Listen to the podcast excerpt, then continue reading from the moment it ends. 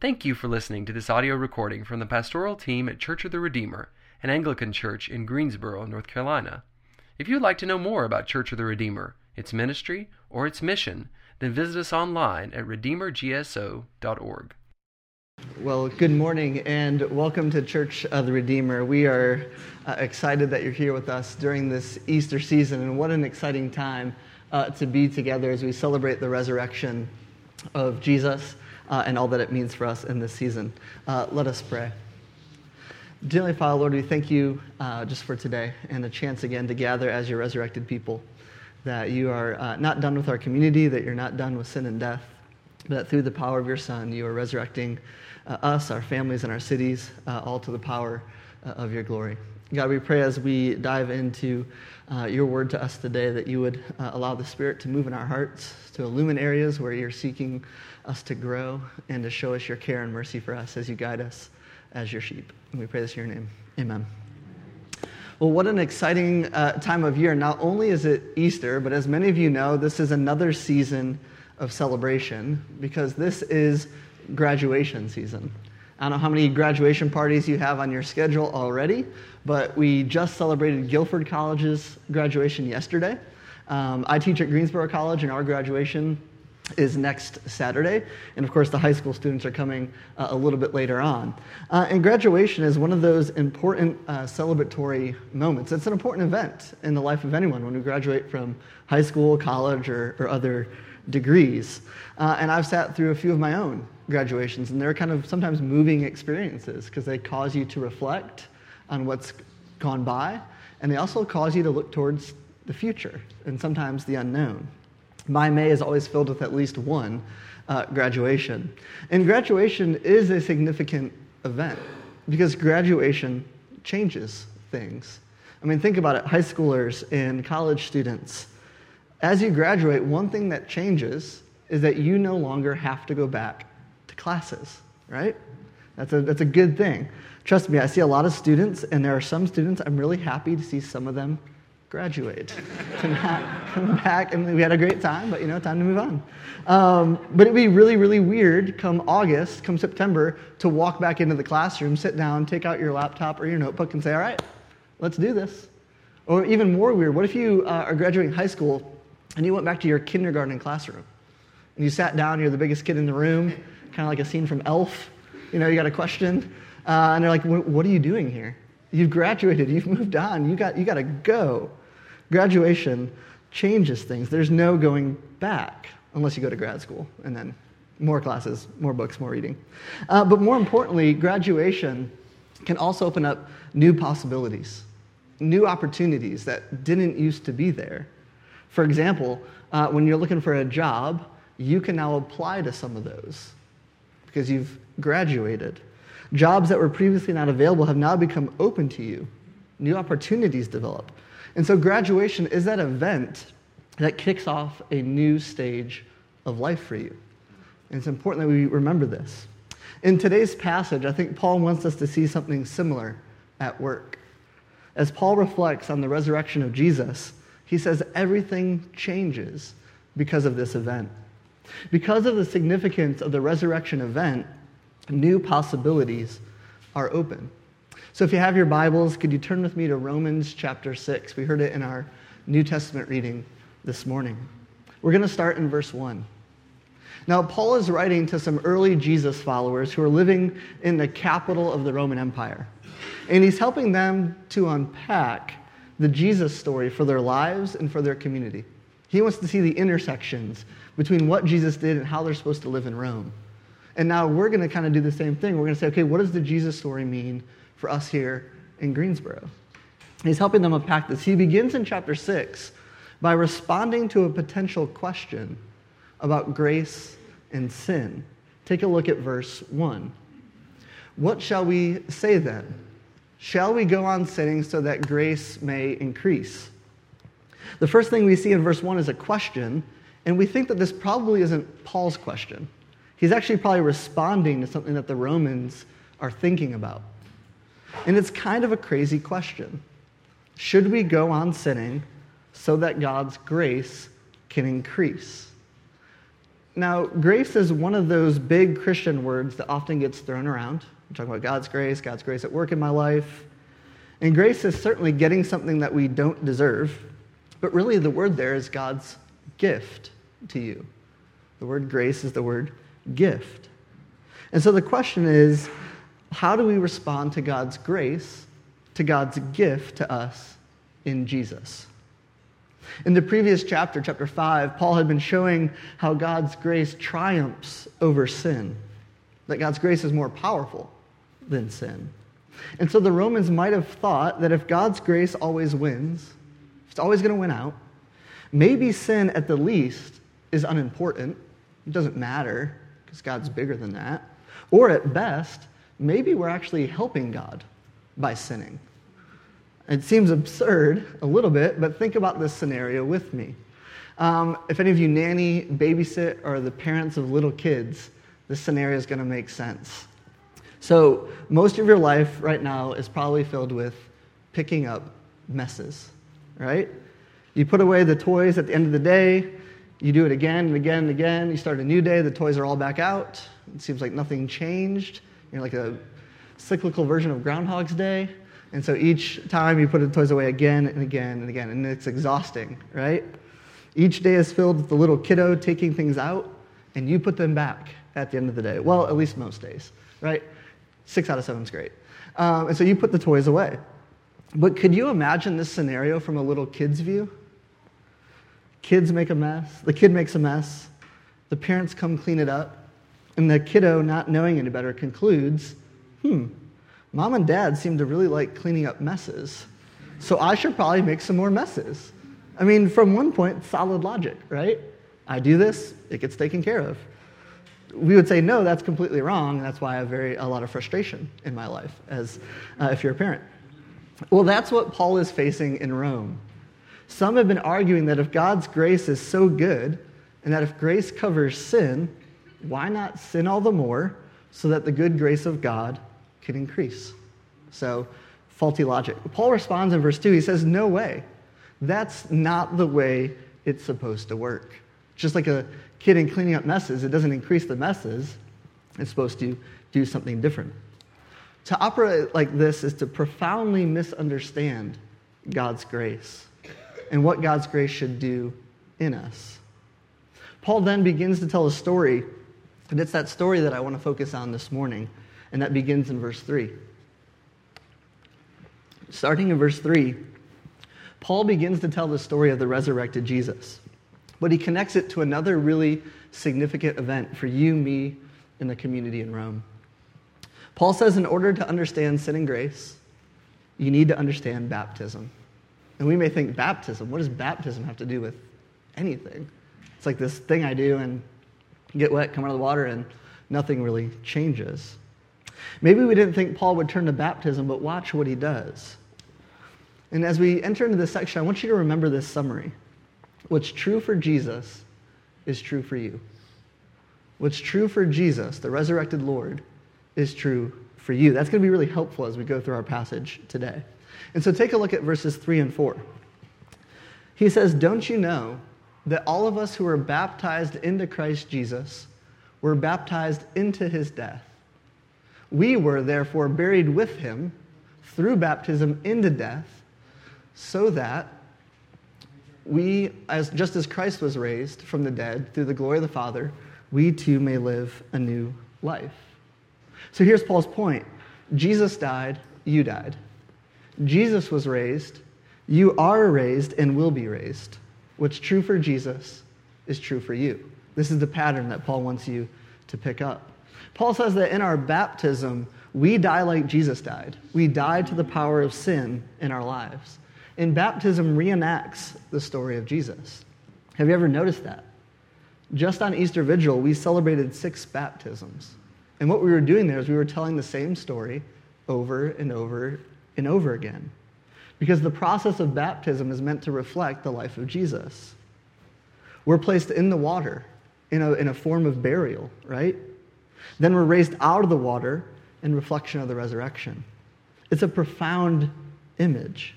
And just as Jesus was raised to a new resurrected life, so we too are raised to live a new life. Remember, Jesus died, you died. Jesus was raised. You are raised and will be raised. What's true for Jesus is true for you. Paul says our baptism is the beginning of this resurrected life. But let me ask you a question. I have a slide on the screen. Why was Jesus raised from the dead? So if we had this, we had to fill in the blank. Jesus was raised from the dead so that I can. What would we put in that blank space? Some might say Jesus was raised so I can go to heaven when I die. Not what Paul says. Jesus was raised so I don't have to go to hell. Not what Paul says. Jesus was raised so I could be encouraged, I could be successful, I could find inner peace, I could get the job I've always wanted, get the family I always wanted. The list could go on and on, and Paul doesn't actually list any of those things here. Now, there are other important passages, but here the focus this morning is on what Paul puts in that blank space. We see that Paul doesn't list any of the things we might first jump to. But don't miss the important aspect that Paul mentions. What Paul actually mentions at the end of the verse 4 is really, really important, and I like how the NRSV translates it. I have it on the screen. So, just as Christ was raised from the dead by the glory of the Father, so that, there's a purpose, so that Jesus was raised from the dead, so that we too might walk in newness of life. This is one of the most transformative verses you will encounter. Don't miss it. English grammar nerds, you know that the main verb here is to walk, and it's in the present tense. What is Paul saying? Let's spell it out plainly. Jesus was raised from the dead so that you could begin to live a new life now. Not 10 days from now, not in two years when you graduate from high school, not in 10 years when the kids are out of the house, not 20 years when retirement comes, but now.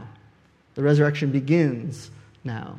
Our present life is meant to be infused by the power of Jesus' resurrection. And we often think as, of the resurrection as a future event, and it certainly is. Paul's going to mention that in verse 5. Just as Christ was raised, we will be raised, right? Verse 5. And he's going to talk about that future element in just a few verses. But one thing Paul wouldn't want us to miss about the resurrection is that he believed it was not only a future event, but a reality that affects us here and now. That something begins now. And so Paul views the Christian community as a community of the resurrection, as people who have been brought back to life. As Judson reminded us last week from our passage in Acts, God both invites us to practice and to participate in the resurrection.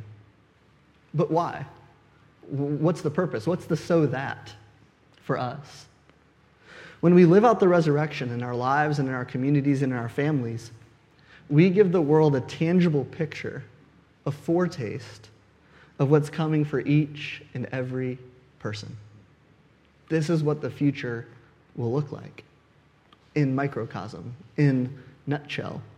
The resurrection at work in the life of the church is what we call a signpost. It's a sign. It points to a new reality of a way things are supposed to be different. Now, many of us are familiar with signposts or what we might just call signs, right? Here's a picture on the slide, one you're probably familiar with, right? Now, as many of you know, I'm very horrible with directions. I wouldn't survive in a world without GPS. I think it's the thorn in the flesh that God gave me to keep me humble. I get lost very easily, very, very easily.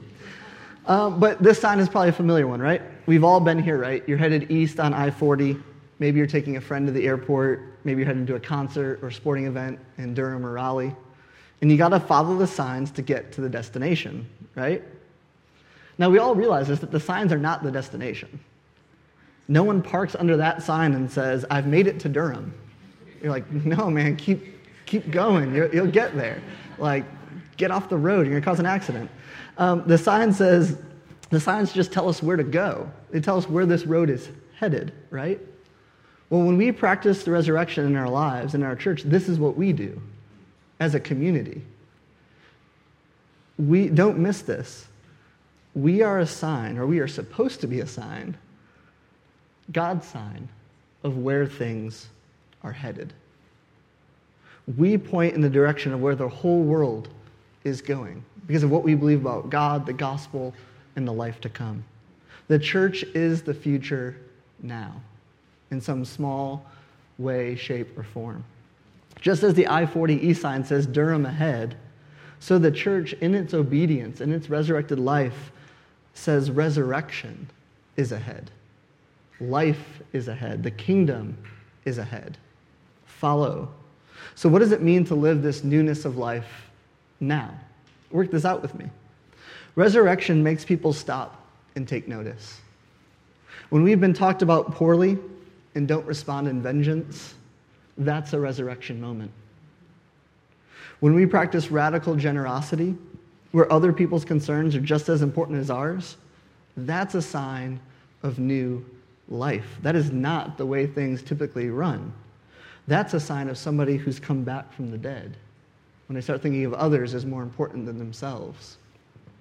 But it's not always easy to do this, right?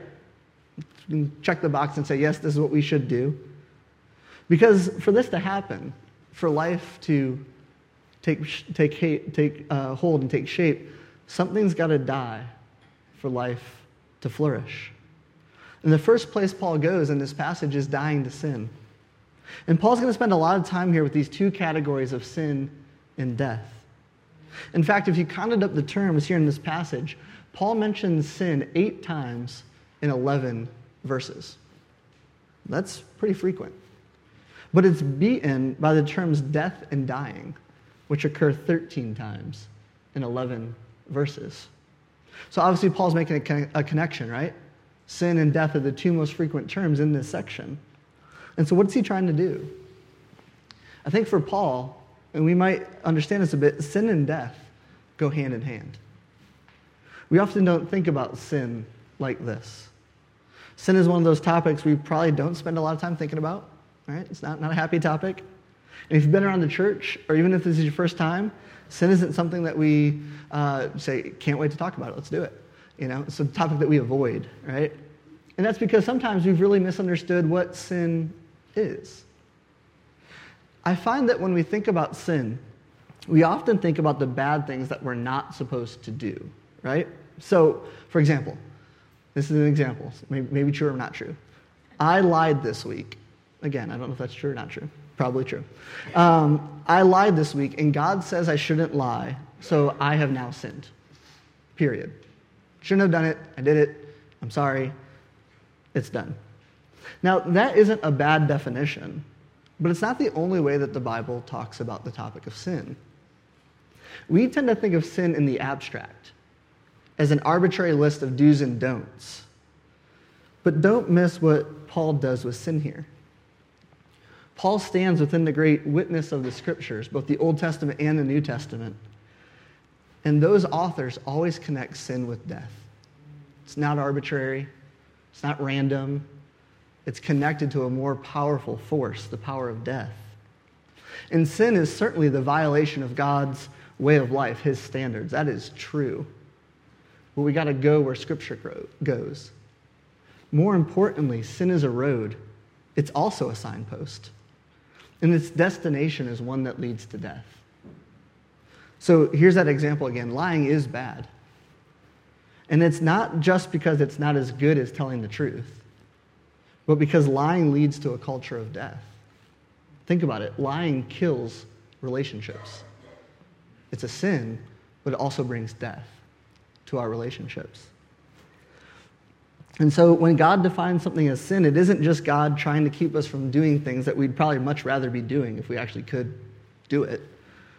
For God, the creator and sustainer of life, sin is this death dealing force. And God's immense love for us says, I want you to choose life. Don't choose death. God is keeping us away from the things that will only deal death in our lives and in our relationships. Sin is the opposite of true life.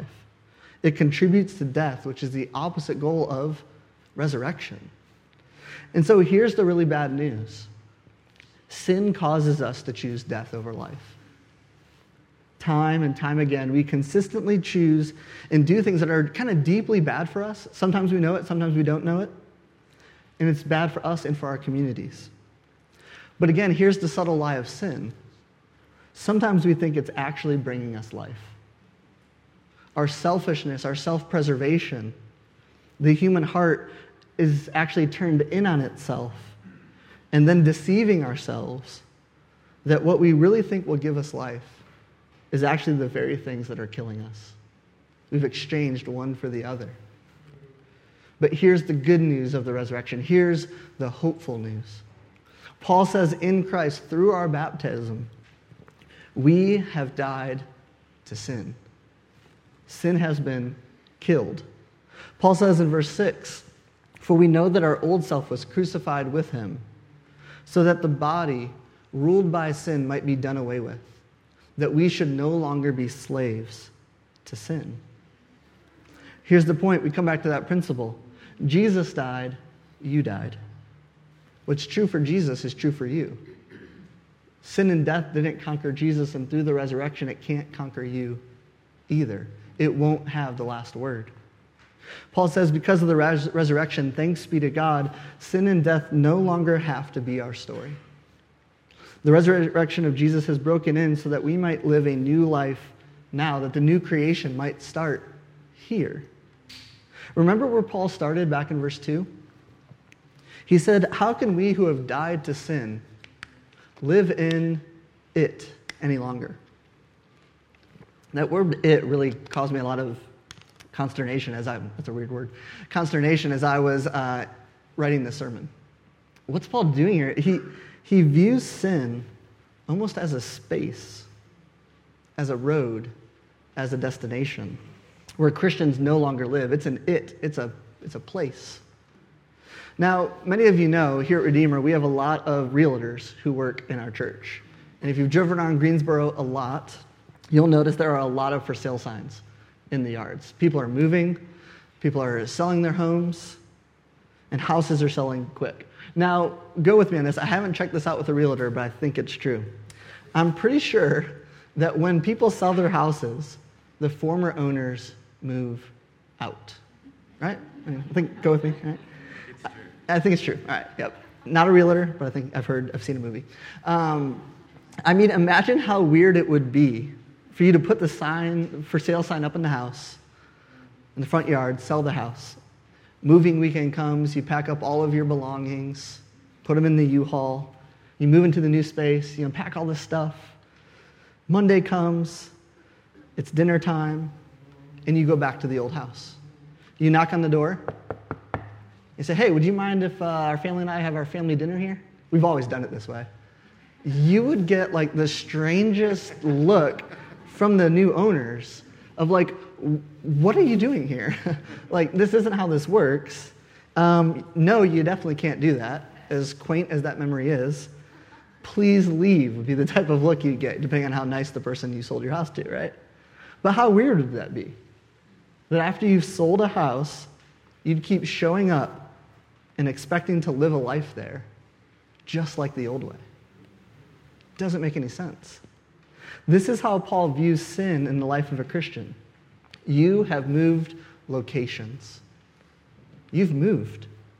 You don't live in the house of sin and death anymore. Your zip code has changed from sin and death to life and resurrection. How can you go on living there anymore? Paul says. What a radical image.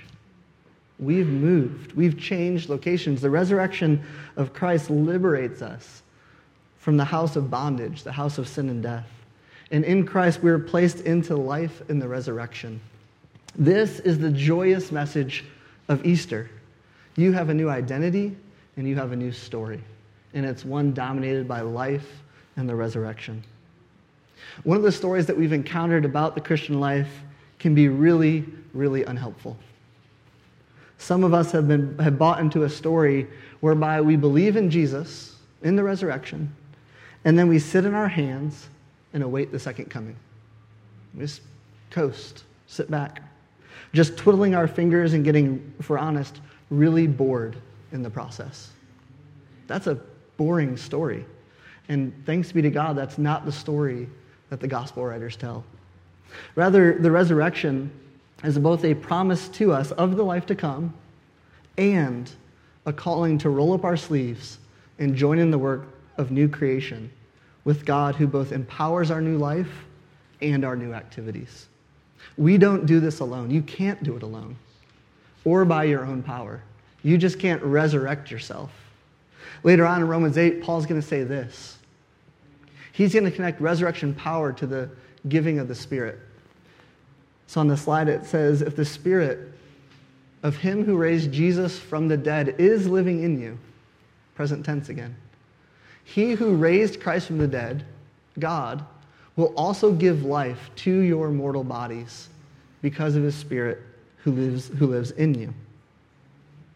The Spirit comes and it changes with the resurrection everything. Or as Paul says in verse 11, dead to sin and alive to God in Christ. It's time to get on living. What the resurrection changes is simply everything. Nothing stays the same. It brings new possibilities and new avenues for us to live the life God intended, and anticipation of the resurrection to come. This is what we celebrate in the resurrection now. And so, this Easter season gives us a profound opportunity to take a look at our lives and ask a simple but hard question What do I want to see God resurrect? If God resurrected Jesus, if He's resurrecting me, what in my life is dead? And where can the power of the Spirit come and bring that back to life? Where we ask God for heirs of our life to come alive as a sign of God's redemption and rescue, as a signpost, pointing to our community and to others. God's resurrecting things. He's resurrecting me. He's resurrecting you. But can I encourage you to think big? Like, to not just say to God, I'd like to gossip less or lie less. That's true, let's do that. Not that those things aren't important, but when we look at the resurrection of Jesus, a dead person coming back to physical life, I think it should radically raise our requests. Nothing is too dead or too far gone for God to raise back to life. If the resurrection tells us anything, death is not the final word. Nothing is too dead or too far gone for God to raise back to life. Maybe you need to hear that this morning. All throughout our passage, Paul has reminded us Jesus died, you died. Jesus was raised, you are raised and will be raised. What's true for Jesus is true for you. Jesus is alive and you can be too. Your relationships can be alive, your marriages can be alive, our neighborhoods and cities can be brought back to life. Nothing is too far gone. We believe in a God who raised Jesus from the dead. And as Paul shows, to practice the resurrection is to say no to sin and death and yes to life. So, how do we do that in our lives, our families, and in our communities? So, if the resurrected life makes people pause, what are those things that make people take a time out and go, What's going on there? Maybe it's the commitment to work and rest. Rather than working ourselves to death, the resurrection says, What I produce is not who I am. That my identity is with Christ, and I don't have to pursue these things to find value and worth. I think relationships are affected by the resurrection. Relationships can be one of the most profound places to practice resurrection. Here I'm preaching to myself as much as anybody else. If the resurrection is not true in our relationships with one another, it won't be convincing anywhere else. There's no better story to tell than a resurrected relationship. Christians in their relationships with others ought to look profoundly different. Grace, forgiveness, reconciliation are all empowered by the resurrection. They don't happen without it. Death brings death, death doesn't produce life. Because of Jesus' resurrection, I don't have to hold on to bitterness, anger, or indifference. Friends, this can change our friendships and our marriages and our relationships with our kids. No marriage is too far gone for the resurrecting power of Jesus to bring back to life. God can resurrect that too. The grave, de- the grave didn't hold Jesus, and it won't take your marriage either. Death is, death is not as powerful as life. How might this change our viewpoint on relationships for those of us who are single, looking to start a relationship? What's the motivation? The resurrection of Jesus empowers us to say that relationship won't bring me life. That's not what it's meant to do. Rather, relationships are a place where the gospel takes hold and resurrection springs out of. But I don't need to look to that for life because my life comes from the resurrection. Only Jesus can do that. How does the resurrection change our city? One of the powerful realities of resurrection is that it allows us to be open and honest about the areas that are not fully a picture of God's kingdom. When we see injustice, we don't have to run and hide, and we certainly don't have to deny it. We know that through Jesus, the resurrection is conquering death. And death and injustice will not have the final word because it didn't have the final word about Jesus either. Take a look around. Our world is broken. Death runs rampant through our streets, in our homes, in our cities, in our countries, and in our world. And we want to resurrect people and neighborhoods with the goodness of the gospel with the message that Jesus is raised from the dead. Each week, we come to the table. We celebrate the risen Jesus and the meal that he gave us, which is a sign of his kingdom coming.